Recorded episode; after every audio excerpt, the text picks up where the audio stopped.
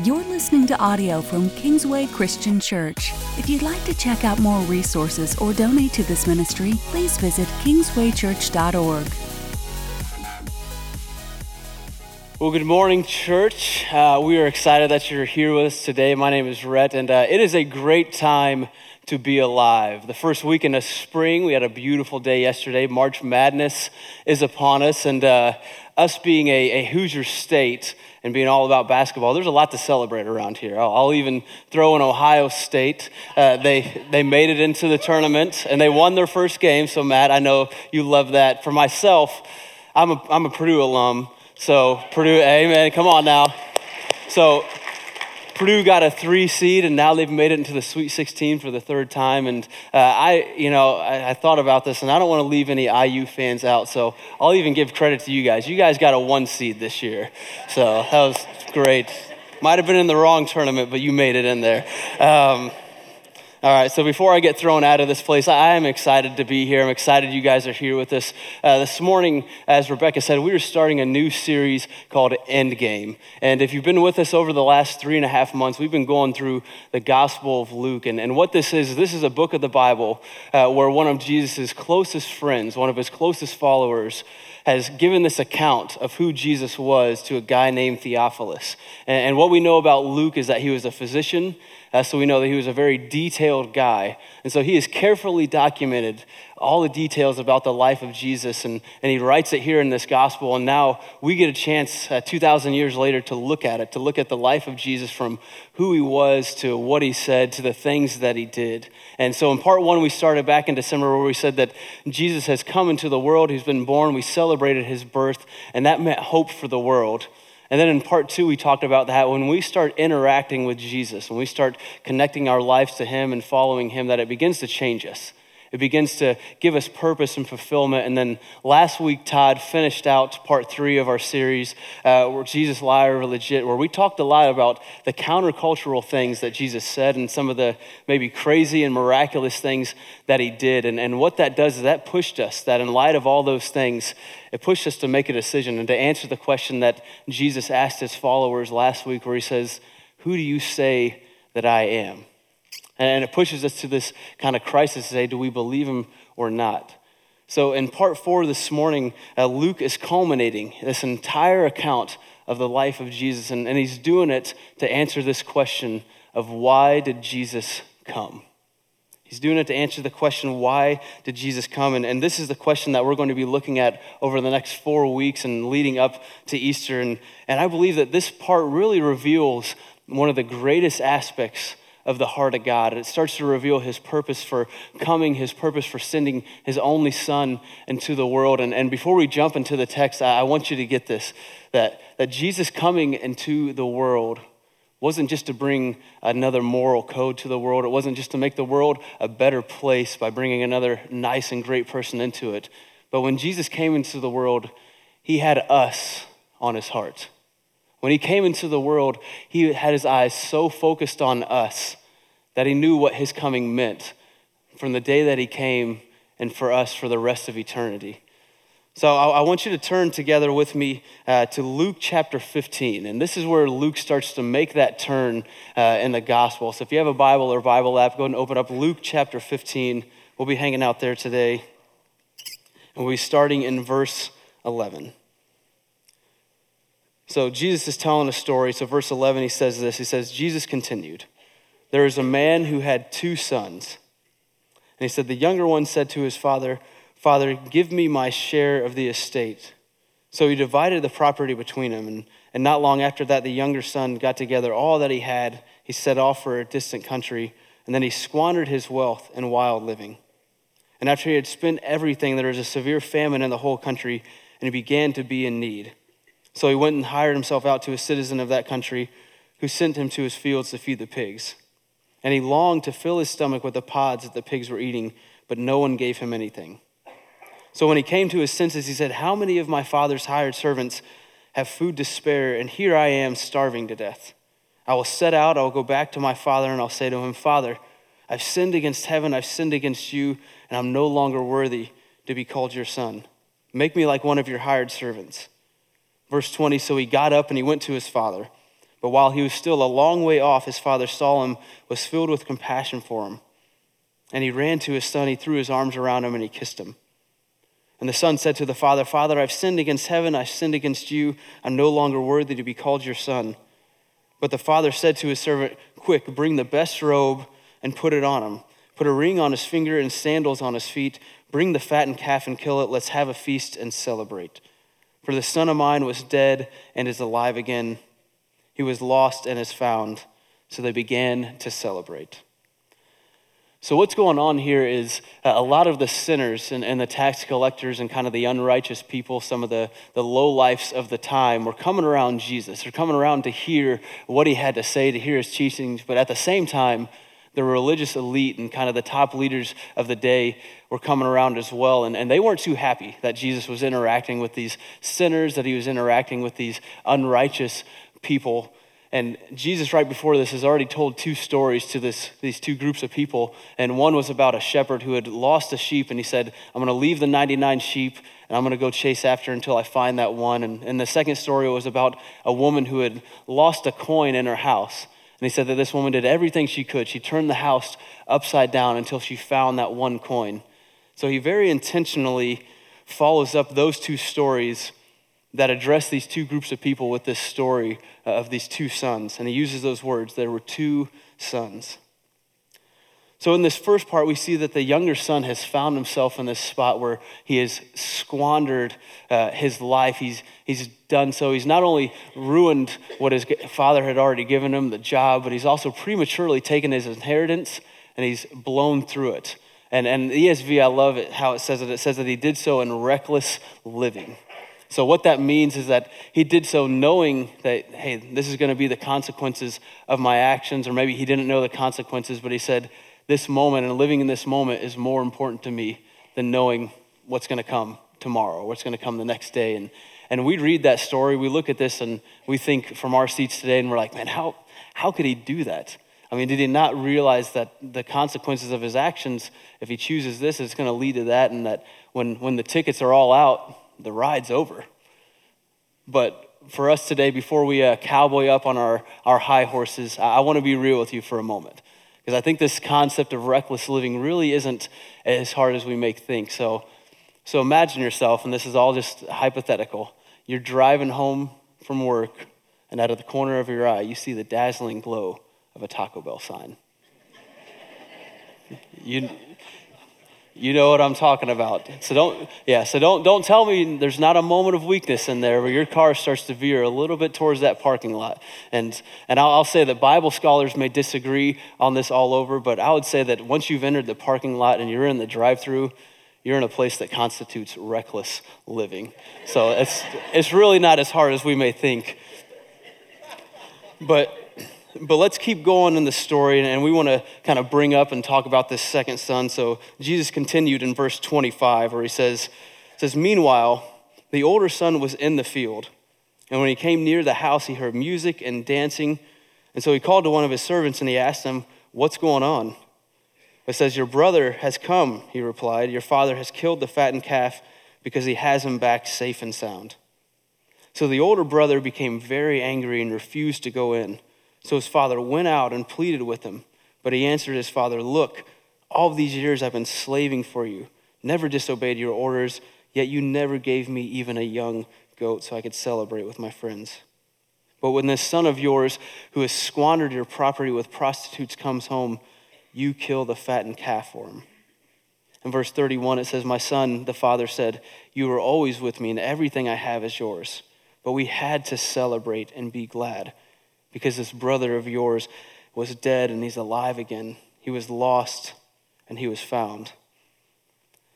So here we see the reaction of, of the second son of the older brother. And, and when he gets the news that his younger brother has come home, and not only that, but his, his dad has thrown this party for him. And, and not just any ordinary party. It says that he's killed the fattened calf, which we know uh, from our context that, that that was no ordinary celebration. That was meant for a special event. So we have to ask the question well, why, why is the older brother so upset?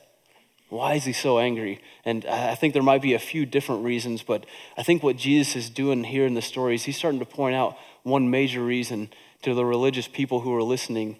And he's saying that, this brother's angry because he's finding himself in a religion that rather than comparing his life to God, he finds himself comparing his life to other people and his brother being that other person. And, and although we only get this short response from the older brother, I think it gives us very clear insight into his heart. It gives us very clear insight to what's going on inside here because he essentially says, Look, look at all the things that I've done for all of these years, and then look at what your son did or didn't do and what he's done to us. And, and we look at this reaction from, from us today and we say, Man, well, I think he's kind of justified in his reaction. I mean, the older son's been faithful. He's been, you know, tending the garden of the father while the younger son is out squandering a third of the estate.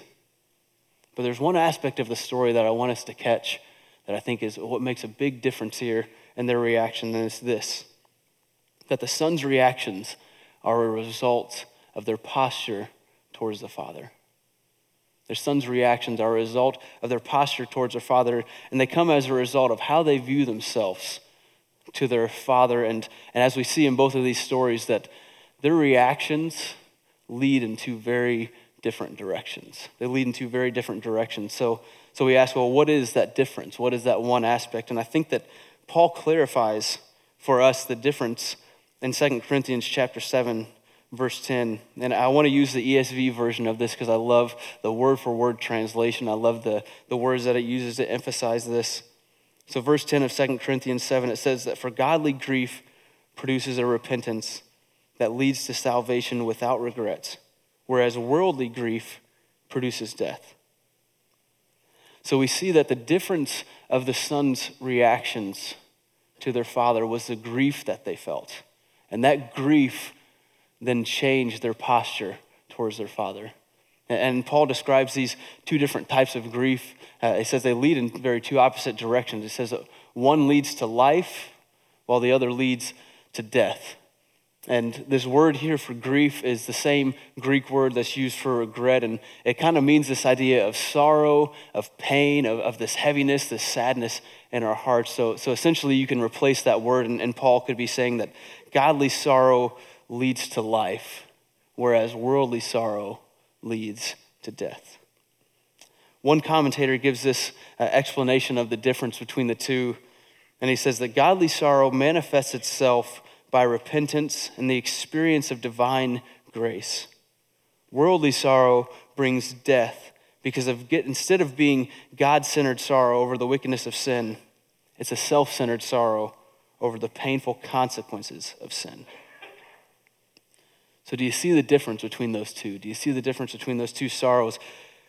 And in the first half of the story, the first son is experiencing this worldly sorrow, this worldly regret because he has squandered his life. But he even emphasizes in verse 21, he says, Not only have I sinned against heaven, which we can kind of take as maybe he's lived unrighteously, he's kind of broken the moral code, but he, he very clearly says, Father, I've sinned against you.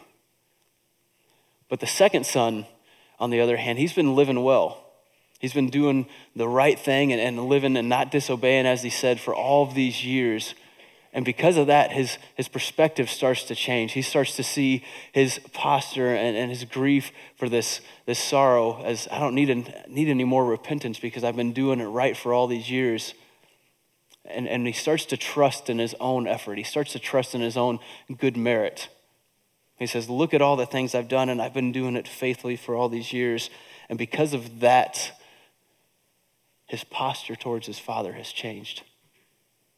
He no longer sees the need uh, for forgiveness of his own sins, or his perspective has kind of been skewed and blurred a little bit to where he forgets that everything good that he has, the job to be able to take care of all of his father's estate, was once given to him by the father.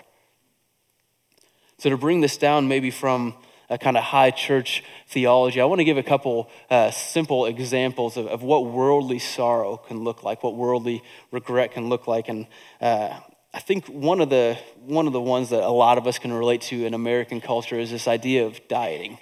Um, this idea of dieting, where I've, I was a health and kinesiology major uh, in my uh, undergrad at Purdue, and, and something I've seen over the last 15 years is there's a new fad diet that comes out about every one to two years. And, and you guys know, know what these are. Your, your friends, your family, your coworkers, you know, they all jump on board, they start to see results. So you tell yourself, man, I want to get better in shape, I want to build some muscle, I think I'm to, I want to be a part of that. So we make this commitment to be on this diet. But then something happens, right? Maybe day two, week two, January 1st at 12 p.m., lunch happens. And so you, you find yourself maybe strolling through the bakery aisle at the store, and, and those, those cookies and those donuts are looking good. And, and I'm not here to ask you what choice you made, but you know the choice you made, and you know that there is a small amount of regret that came with that choice. You know, and I, I'm not even here to judge you because I'm right there with you. You can ask my wife this. I found myself three weeks ago about three weeks ago about three donuts deep and about six Texas Roadhouse rolls and the cinnamon butter. And I, I was just in this daze sitting on my couch just thinking, what just happened?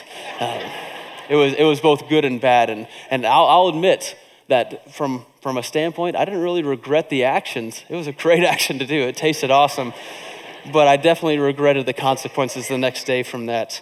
Um, another example that might help you understand a little bit more uh, for the men, you can probably relate to this, is your interactions with your significant other. So, for me, my birthday is coming up here in a couple weeks, and I had the, the genius idea to ask my wife for a motorcycle for my birthday. So, well, before I continue, who thinks this is a good idea? All right. Some of you guys are in the doghouse with me here. Um, so, so I asked for this motorcycle, and it's one of those moments where I instantly regretted the words that had just come out of my mouth. You know what I'm saying? I mean, you, have you had those moments before? And my wife, she, to her credit, she didn't say anything, at least not right away. And she just gave me this look. And men, you know this look. And, and I, don't, I don't know what it is. And I, I don't know what, you know, it's kind of that bless your heart look. Like, yeah, I, I call it the frowed brow look because she does something with her eyes. It's like, I don't know if it's like Dwayne Johnson, the rock with his brow. And I'm like, she gives me this look. And it instantly leads to regret. It, it leads to worldly sorrows, heaviness, sadness. And it could possibly lead to death if I keep staring at it. But so, so for me, uh, in my um, awesome smarts as a, as a male, rather than kind of fix it, I have an idea. So here's my idea. So three weeks after my birthday is my wife's birthday. So my plan is this, is I'm gonna get her Botox right here. So now when I say stupid stuff, she's kind of has that surprised look on her face. And that's, oh, that is horrible. So that's, uh, that's speaking of words you instantly regret. So we'll make sure we edit that out. Um, but these, these are, these are kind of just two small examples of what worldly regret can look like. And uh, it's not so much that we feel sorry for the actions we did, it's not so much we feel sorry uh, for what we said, but we mostly feel sorry because of the consequences. We feel the weight and the pain of the consequences. And um, so this morning, we, we might read these stories of these two sons, and you might find yourself identifying with one or maybe both of these sons, or maybe somewhere in between. Um, but if you're that first son, maybe you're at a spot that you say, you know what?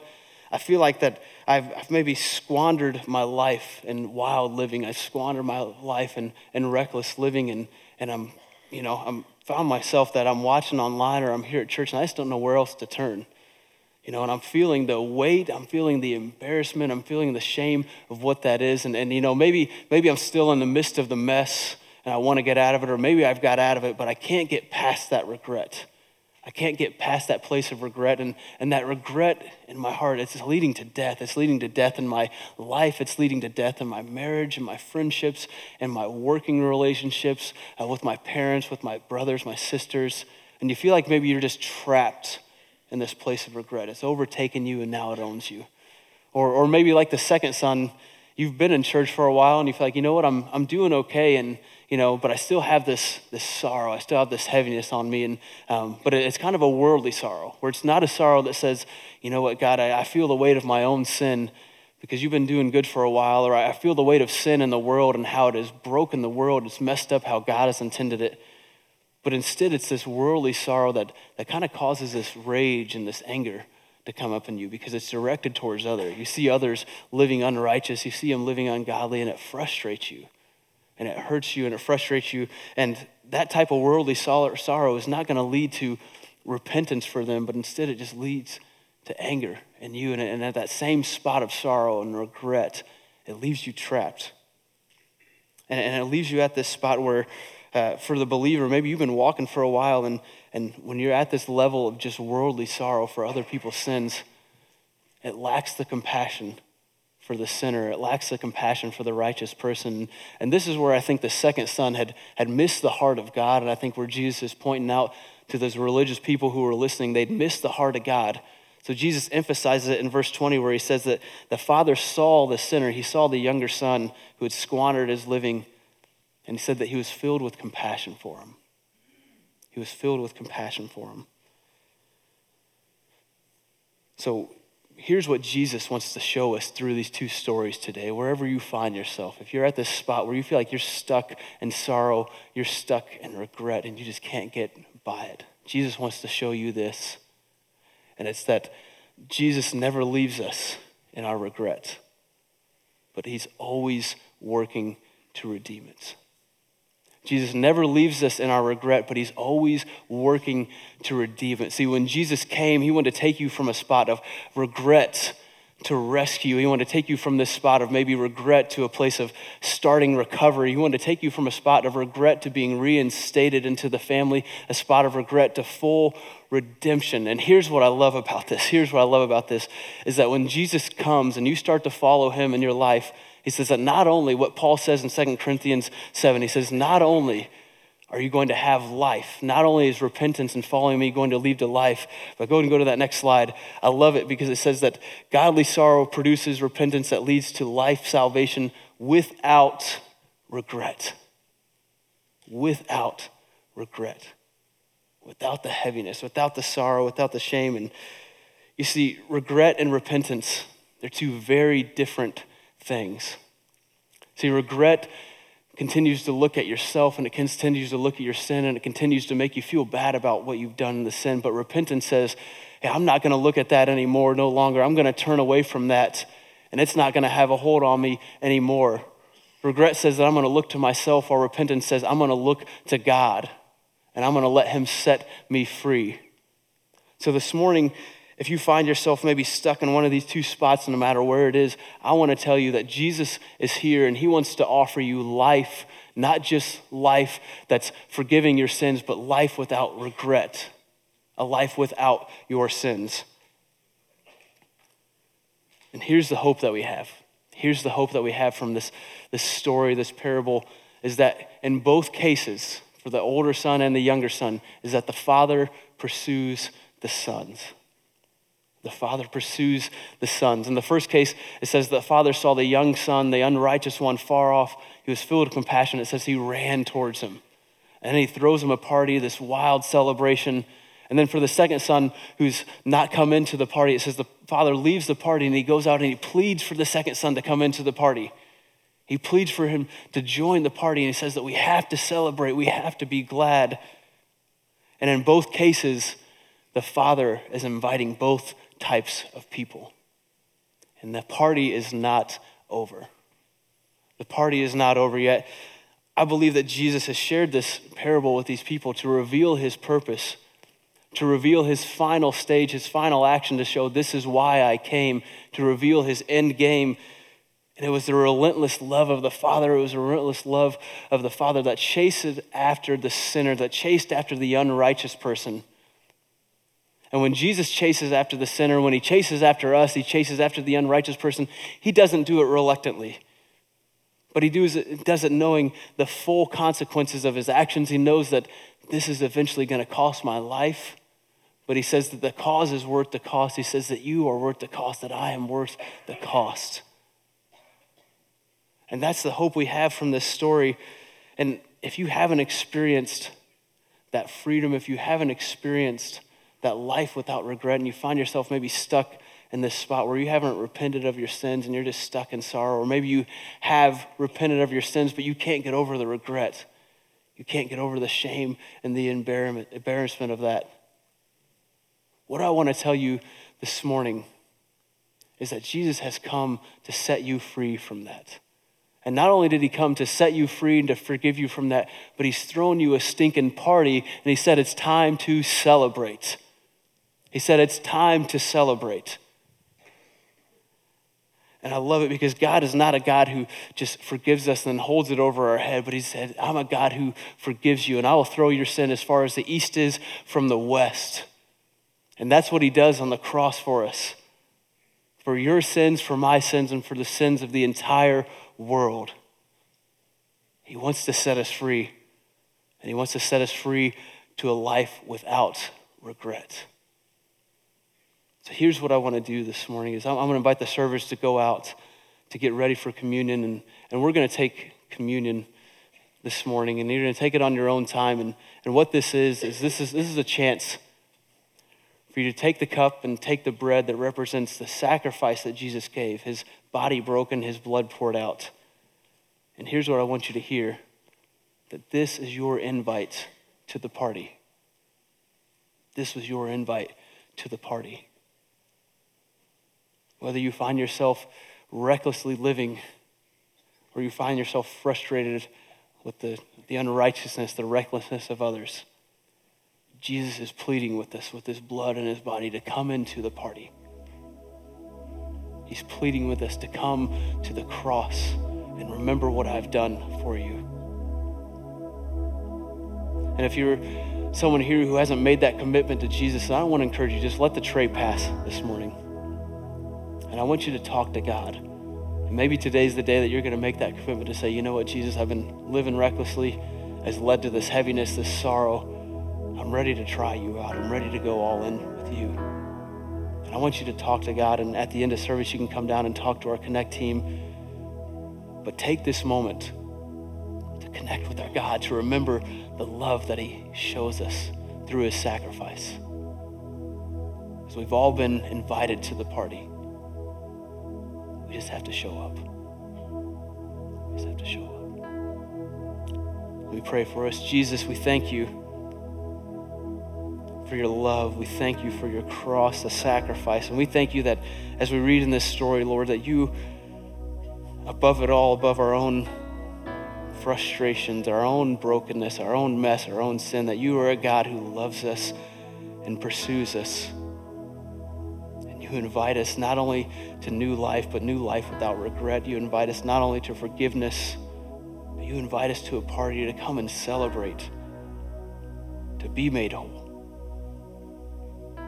So, my prayer this morning for all of us is that we would recognize that, we would remember that, that we would thank you for that. We love you, Jesus. We pray this in your name.